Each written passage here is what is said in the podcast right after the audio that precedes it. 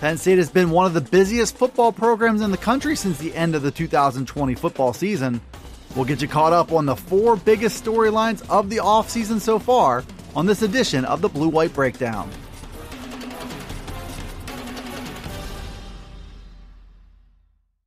Penn State's busy offseason started early, with a number of important decisions being made by players who still had eligibility left.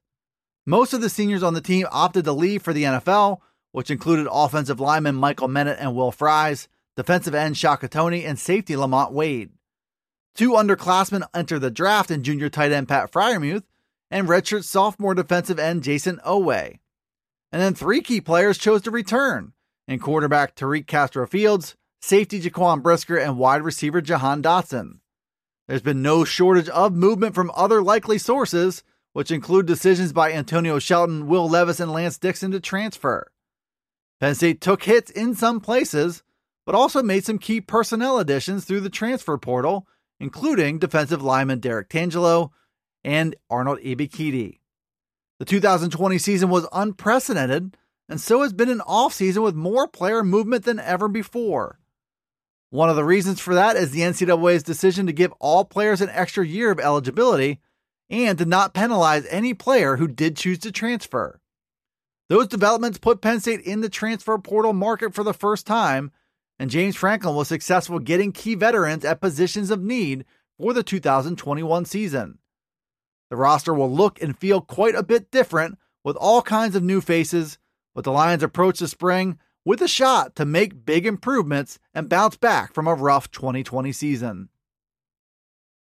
Penn State lost and replaced players at an unheard of level this offseason, which will have a real tangible effect on the Lions' chances to compete in 2021. But another key offseason storyline has to do with turnover on the coaching staff as well. This is the second straight winter where James Franklin has hired at least three new coaches, Last year, he brought on four new assistants in wide receivers coach Taylor Stubblefield, offensive line coach Phil Trautwein, defensive line coach John Scott Jr., and offensive coordinator Kirk Ciarrocca.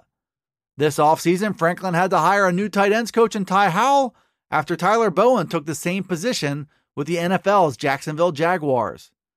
He also reportedly made a hire in Anthony Poindexter to replace safeties coach Tim Banks who left to take the defensive coordinator job at Tennessee. But Franklin also made a bold move last winter to relieve offensive line coach Matt Limegrover of his duties. He also made a bold move after the 2020 season to replace Kirk Ciarrocca after just one year. Mike Yurcich will be the man Franklin hopes can take the Penn State offense to another level. There's a real buzz around his hire, but a lot is riding on him being successful. A dynamic offense would be another step Penn State must take to contend for the college football playoff. It would also help Franklin to justify a cold, calculated business decision to fire Kirk Ciarrocca after just one season. One of the most prominent talking points of Penn State's offseason has less to do with rampant changes on the roster and more with a big looming question. Through all the player movement, the arrival of first year coordinator Mike Yurcich, and the rise of the Lions playmakers, all eyes are now fixed on Sean Clifford. Penn State seems to have many of the ingredients needed to take another big step as a program. But the ingenuity of Yurcich and the catch and run skills of Jahan Dotson and Parker Washington might not mean much without big improvement from their quarterback. Clifford has shown promise in small doses, but he's struggled in many other cases. Physical talent isn't a problem because Clifford can run and make all the throws to be successful but the next step for him could be to make better, faster decisions when he's in the pocket. Bad mistakes last season led to turnovers, which then led to Clifford being benched. Clifford did find a rhythm and made smarter, less risky decisions in the second half of the year when the Lions won four straight games.